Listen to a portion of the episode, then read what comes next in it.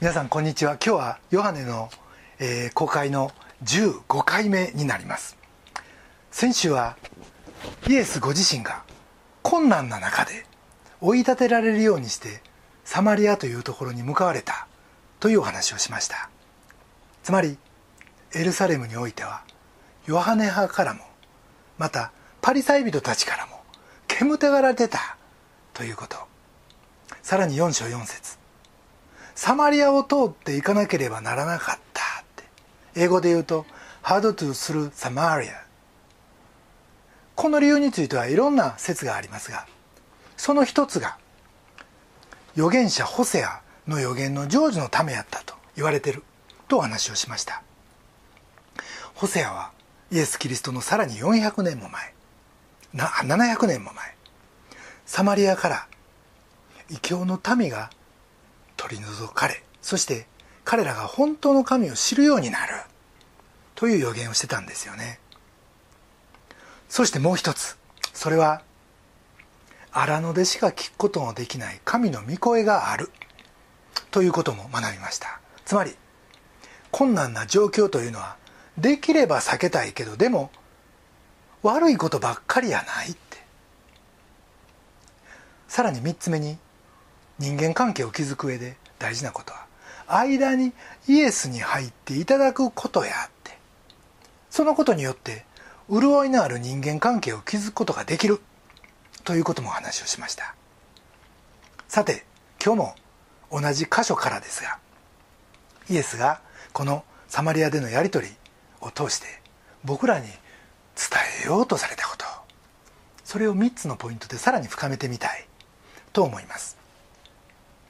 1つ目のポイントは人生ギリギリのところでイエスキリストのブレイクスルーがある。ということです。このサマリアの女性はゲリジム山を仰ぐことのできるヤコブの井戸のところまでわざわざ1.5キロ歩いて町から水を汲みに来てました。それは人目を避けてということもあったでしょう。でもある意味彼女の信仰でもありました。その辺りはシェケムという土地で昔ヤコブが遺言でその息子ヨセフに与えたと聖書にあります。創世紀の48章22節。私これはヤコブですね。私は兄弟たちにではなくお前にこれはヨセフに。私が剣と弓でアモリ人の手から取ったあのシェケムを与えようとそしてそれから300年。イスラエルの民はエジプトを脱出しそしてカナンに入ってからは約束通りそのヨセフ一族がこの場所を引き継ぎました。吉脇の24章32節にある通りです。イスラエルの子らがエジプトから携え上ったヨセフの遺骸はもちろんこの時ヨセフも死んでるわけですよね。シェケムの地この場所です。すなわちヤコブが100消した。でシェケムの父ハモルの子たちから買い取った。野の一角に葬った。それはヨセフの相続地となった。その意味でもサマリア人にとってはヤコブしかり。そしてその土地しかり。もう全て心の拠り所でした。それは彼女はイエスに出会ってすぐに言った。ある言葉。12節にあります。あなたは私たちの父ヤコブより偉いんでしょうか？ヤコブは私たちにこの井戸をくださって彼自身もまたその子たちも家族もこの井戸から飲んだんですよ。いう言葉からも分かります。でも実際ヤコブの歩みというのを見てみると決して褒められたもんじゃありませんでした。先ほど司会者に呼んでいただいた創世記のストーリー。彼は兄エサウから長男の権利というのを横取りするんですね。そしてそのために兄に殺されそうになってもう命からがら放浪の旅に出る。そしてその途中石を枕に野宿するわけです。こんなところに神がおるはずない。俺なんか相手してくれるはずない。もう自分で自分が情けない。おそらくはそんな思いで眠りについたであろうヤコブでしたが兄はからんやものすごい夢をその時見るわけです。それは天に届くはしごの夢でした。そして私はあなたと共にいる。私があなたを守るという神の語りかけを聞くんですよね。それこそヤコブの経験した荒野でしか聞くことのできない神の御声でした。でもそれはヤコブは偉かったからでも何でもない。ただヤコブへの神の一方的なアプローチでした。そしてヤコブだけやない。この女性も人生に行き詰まってました。あなたはヤコブより偉いんか一時イエスにそんな風に食ってかかった彼女でした。でも彼女はその後イエスを通して自分がこれまで憧れてきたそのヤコブにも勝る幸いを味わうんですよね。神の目から見たら彼女しかりヤコブしかりほんと大したことない人間ですよ2人とも。でも神はご自分が恵もうとするものを恵むお方って。そしてそれは僕らがイエスと出会う時に感じること経験することの雛形でもありました。とにかく僕らが立派やからなんかすごいことしたからそれに対する報酬として何かをいただくんやない。もうただ恵みだっていうことです。今日の範囲からはちょっと外れますがイエスと話し終えた後のこの女性の行動を見ると28節。彼女は自分の水がを置いたまま町へ行きとあります。ある説教者がですねこの説教の中で彼女が水がめを置いていったのは何ででしょうねと聞きました。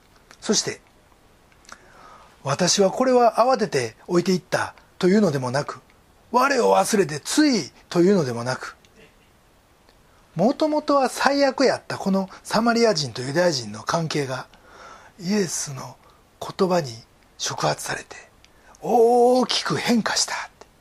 そして「どうぞ思う存分お飲みください」と置いていったんやと思うと言いました。驚きました。普通の会社とは違うからです。その先生曰くもともと人目を避けてきたような彼女やったけどお弟子さんが今買い出しに行っておられるならもうすぐ食事に帰って戻って帰ってこられるでしょう。ならその時皆さんと飲めるようにと自分の水がめを置いていった。つまりそれぐらいに配慮ができるような豊かな霊の交わりにその短時間の間に入れられ入れられてたん違うかって。つまりイエスが彼女の心に置いたその泉から早くも命の水が湧き出てたんちゃうかって。僕はそれを聞いて僕もそう思いたいと思いました。それほどイエスとの会話で彼女は変えられてたということです。本当に素晴らしいそのような変化が間髪置かずあったわけですね。さて僕らは自分自身を振り返ってどうでしょう？人生は荒野です。そして僕らはその道半ばです。でもその途上でギリギリのとこであるものはイエスと出会う。そしてイエスにあるあるブレイクスルーというものを体験するんですよね。ヤコブもサマリアの女性もそうでした。荒野に好き好んでいく人はいません。バイチャンス選んでしまった。あるいは降って湧いたようなというようなこともあるでしょう。でも人生の瀬戸際で初めて見ることのできる光景がある。初めて聞くことのできる声がある。初めて出会うことのできる方がおられる。そしてそこで僕ら初めて進むべき道が分かり頼るべき方が分かりそこから喜びの人生がスタートするんですよね。乗るか反るか。絶対絶命。もうギリギリなんて誰でも避けたいけどでも後から振り返るとあれも良かったなって。いやあれがあったから今があるんやって。そういうのもあれも必要やったなって。いうこと。しばしばなんじゃないでしょうか。絶対絶命のところに主イエスのブレイクスルーがある。そこに期待し続けよう。これが一つ目のポイントです。二つ目のポイント。それは今まさに真の礼拝が始まろうとしているということです。19節。主よあなたは預言者だとお見受けします」と言った直後。この女性は20節。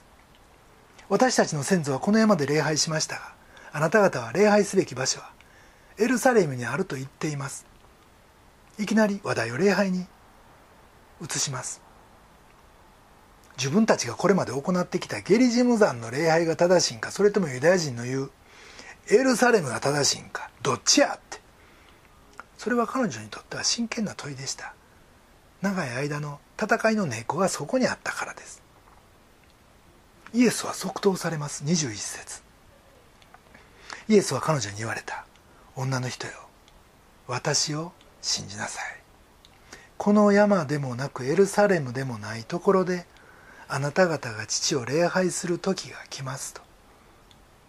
なんとエルサレムでもない？ユダヤ人は口開くと「お前んとこちゃう？うちや」ってずっと言うてきた。でもあなたはエルサレムでもないとおっしゃる。それは一体どういうことですか？彼女は色めき立ちました。すると23から24節。誠の礼拝者たちが御霊と真理によって父を礼拝する時が来ます。今がその時です。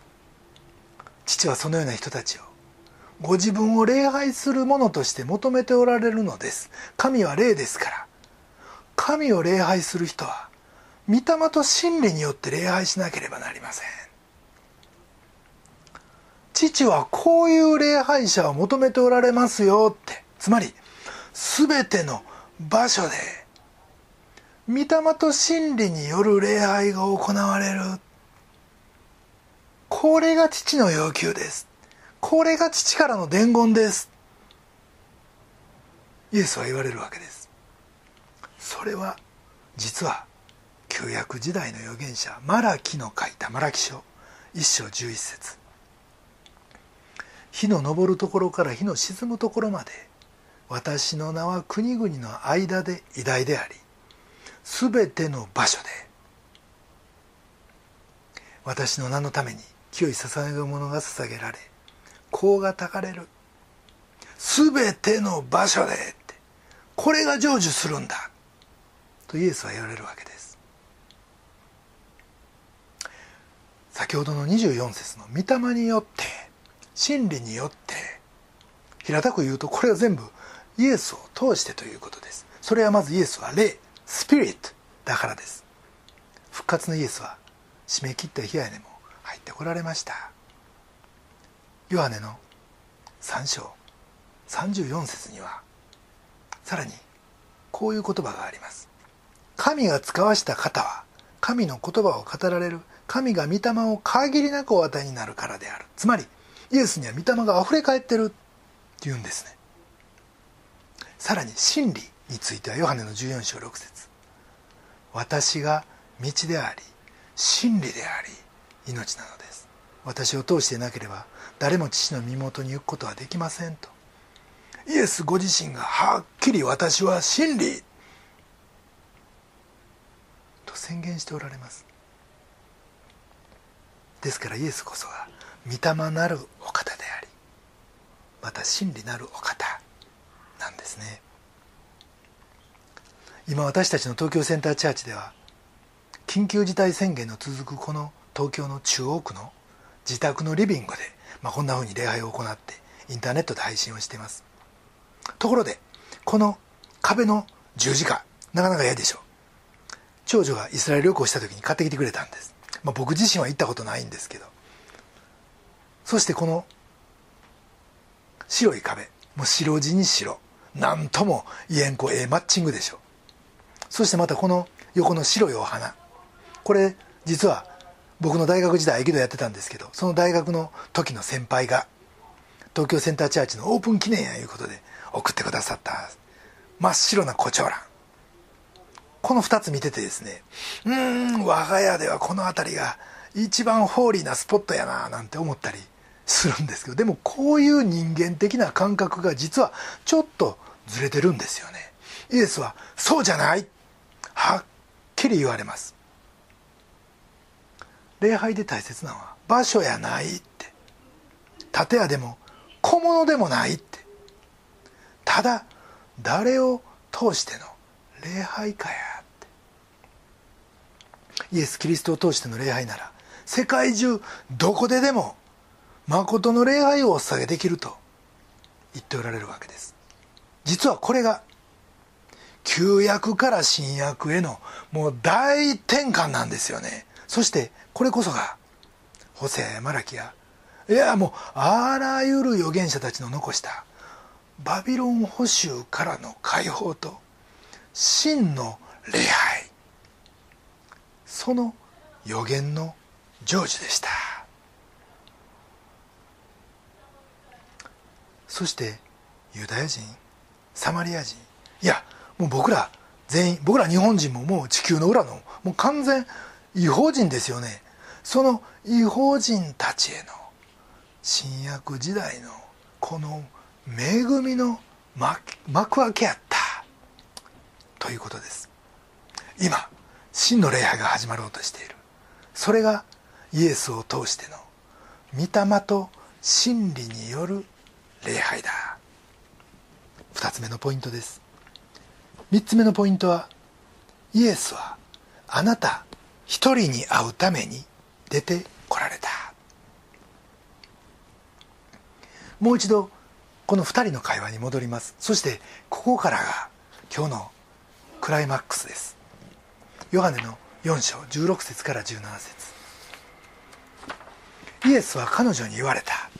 行ってあなたの夫をここに呼んできなさい彼女は答えた私には夫はいませんかなり直球のやり取りですなんでこんななこんな会話になったんか確かその直前までは全然違う流れでしたまず水を飲みたいイエスがユータに対してなんで私に言うの？彼女は驚きますユダヤ人がサマリア人に声かける。ましてや見知らぬ男が女にいうことはもうあったらいかんことやったし。大体サマリア人が触れるものはもうみんな不浄やって。汚れてるユダヤ人はそう考えてましたから。サマリア人の道具で汲んだ水を飲む。そんなんありえんかったわけです。でもそれに対してイエスは私が誰かを知ってたらあなたの方こそ私にその水を求めてくるでしょう。私の水はいつまでも乾くことのない命の水だからっ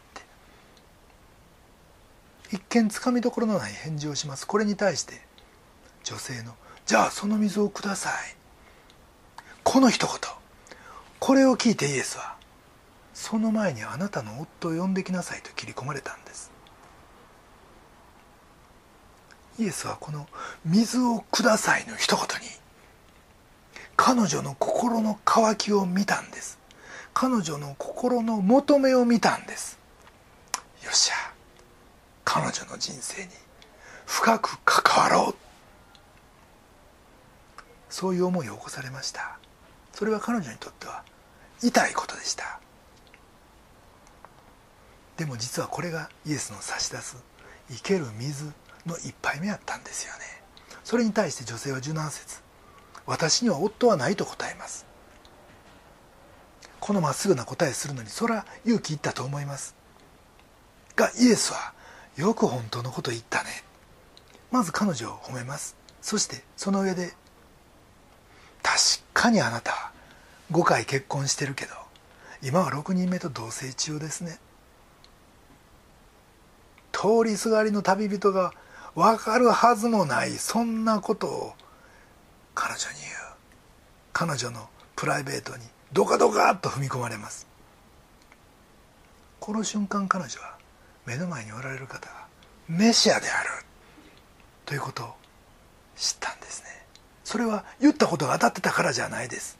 そんなもん占い師でも当てます。踏み込んだ時の優しさですよ。そこにあふれる愛があこの人はメシアだ。彼女に思わせたんですね。どうでしょう？この一杯目の生ける水。彼女はどんな思いで受け取ったんでしょう？もちろん戸惑いはあったでしょう。でもこの時彼女の心の中にはこれまで感じたことのない平安があったんちゃうかなと思うんです。まあさっきも言ったように土足で上がり込むようなそんな会話ではあった。でも逃げ回ってた犯人が逮捕された時捕まってホッとしたみたいなコメントすることがありますよね。それに近い感覚を彼女は持ってたんちゃうかなって。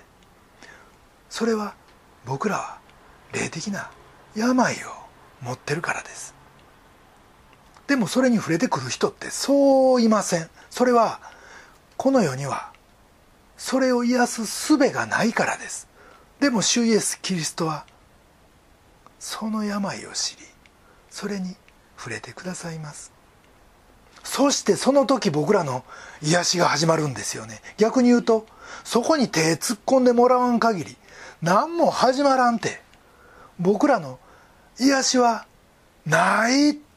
いつまでたっても回復せんいうことです。そして永遠の命の狭い門にはこの自分の罪この自分の心の病。これ持ったままじゃ入れんと。癒されんままじゃ入れていただくことができないんですよね。ところで4節の「しかしサマリアを通っていかなければならなかったの」この英語で言う「ハードトゥー」の正確な意味はようわからん。先ほど言いました。予言の成就のため。そうかもしらん。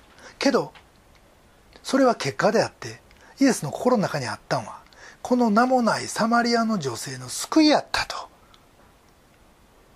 僕は思います。そのためにイエスはサマリアを通られた。そう思うのは26節。イエスは言われた。あなたと話しているこの私がそれですの言葉があるからです。私がそれです。いう訳にはなってますが言語はギリシャ語は英語をエミ。この言葉がヨハネの福音書の中で初めて登場するのがこの箇所なんですよね。私は神だ。全存在のもといだって。あってあるものだって。イエスはこの後何回もこの言葉語られますが実はこの時がヨハネの福音書の最初の神宣言でした。その一発目をイエスはこのサマリアの名もない女性に語るべくあの炎天下の井戸端で彼女を待っておられたということです。あなたは自分が小さい存在でおってもおらんでも同じかもしらんって。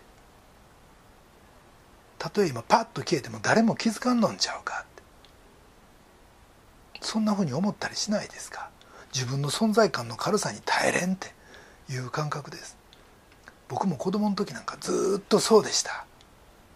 この女性もひょっとしてそうやったんちゃうかなって。でもイエスはこの女性に会うために出てこられたんですよね。そして炎天下の井戸端で彼女を待たれてたということ。そしてそれと同じくあなたに会うために今日今出てきておられるんですよね。そしてあなたに会いたいと心から願っておられるあなたには見えんかもしれんけど今あなたの目の前におられます。それはあなたを愛してやまないから。そして神にとってあなたが何よりも大切な存在やからです。あなたを私は愛するって。そしてそれを語ってる私は神だって。この宣言をあなたに伝えるために今神の子が出てきておられるということです。ですから今日ぜひこのイエスとお会いください。愛の告白と愛の宣言を聞いてください。そして受け取って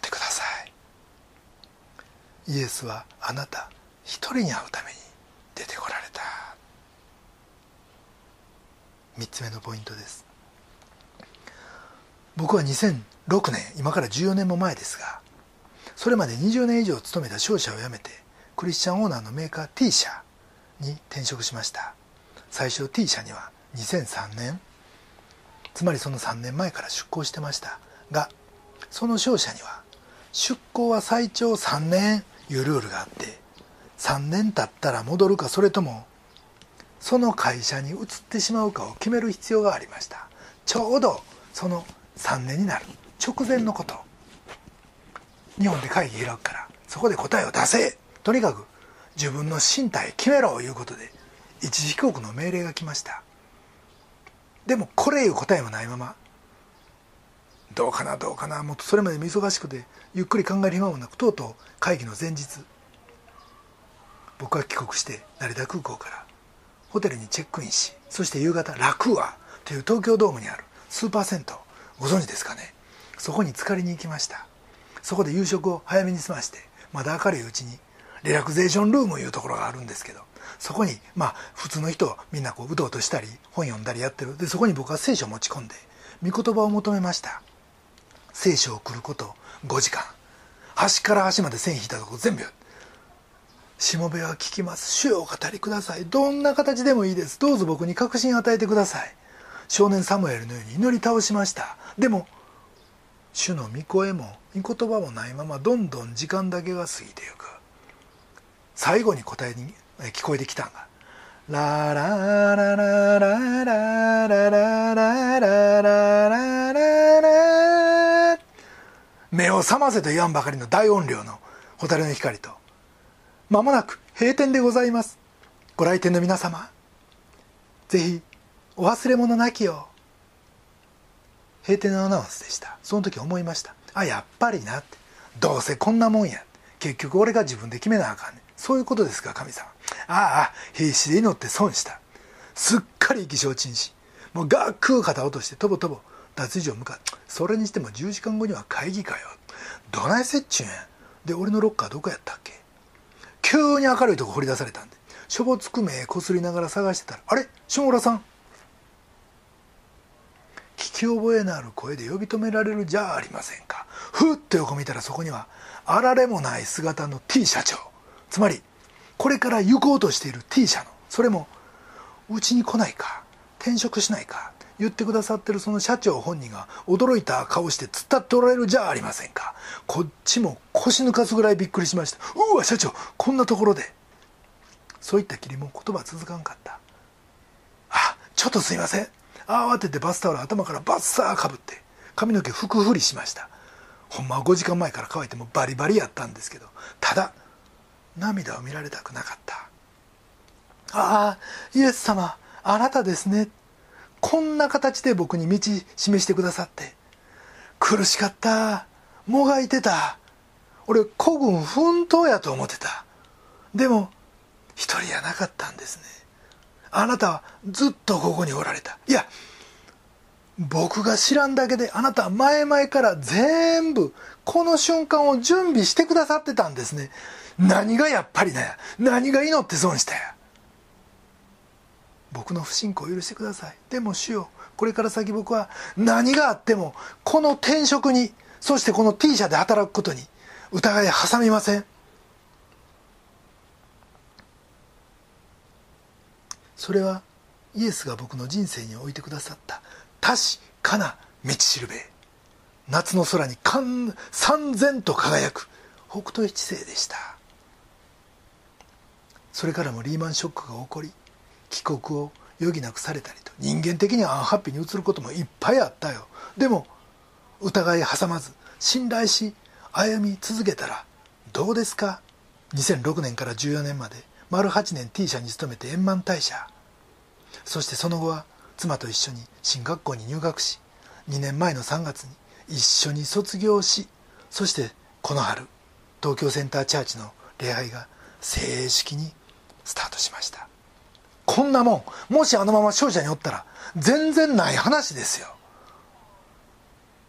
人生100年と言われる時代になって今年60実動で言うと残り20年でしょうか。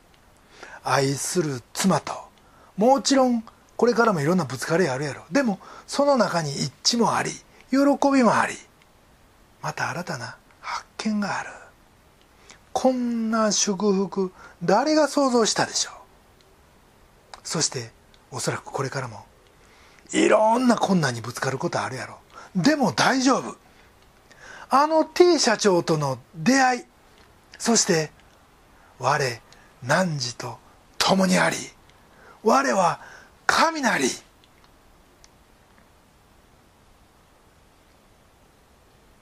この神の宣言が我が人生に絶え間なく通奏低音ですよ。うわーんと響いているからです。皆さん皆さんも人生の曲がり角。右行くんか左行くんか進むんか止まるんか分からんともう俺自分じゃ陽気面。そんな立ち往生することってあると思う。でもその時こそ祈りましょうよ。あなたはヤコブより偉いんか。彼女は噛みついたけどでもイエスはそれを受け入れられました。それはそれが本気の祈りやったからですよ皆さん。要は食ってかかる真剣さあなた持ってるかって。それは実は喜んでいただけるんですよ。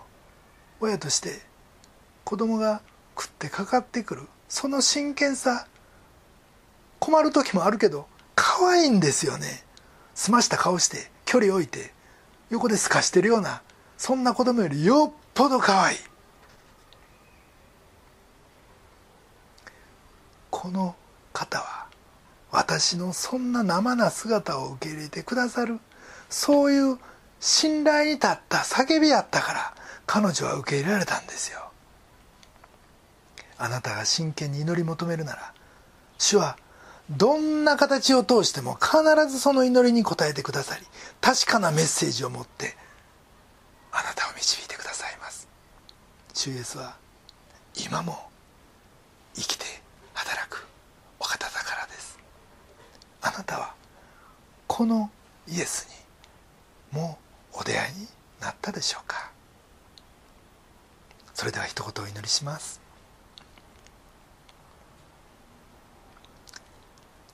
しかしサマリアを通って行かなければならなかった天のお父様皆をあがめます。私たちは平安の人生を求めます。がそれとは正反対のとんでもないような絶対絶命のようなところを通らされることがしばしばあります。でもたとえそうであったとしてもそこを通してあなたとの本当の出会いがあるならそして我汝と共にあり我は神なり。そのあなたを知ることができるならそのマイナスを補ってあまりある喜びがそこにはあります。そして主イエスを通していつでもどこでも誰でも天地の作り主である父なる神を礼拝できるこの新しい恵みの時代を心から感謝します。そして今日その主イエス・キリストは私たち一人一人に会うために出てこられ私たちの人生に関わろうとしてくださって。どうぞヤコブのようにあるいはサマリアの女性のようにあなたとがっぷり四つになる真剣さを持ってあなたの愛を疑うことなくしっかり受け止めあなたから使わされる新しい人生へと歩み出すことができるように導いてください。主イエス・キリストのお名前によってお祈りします。アメン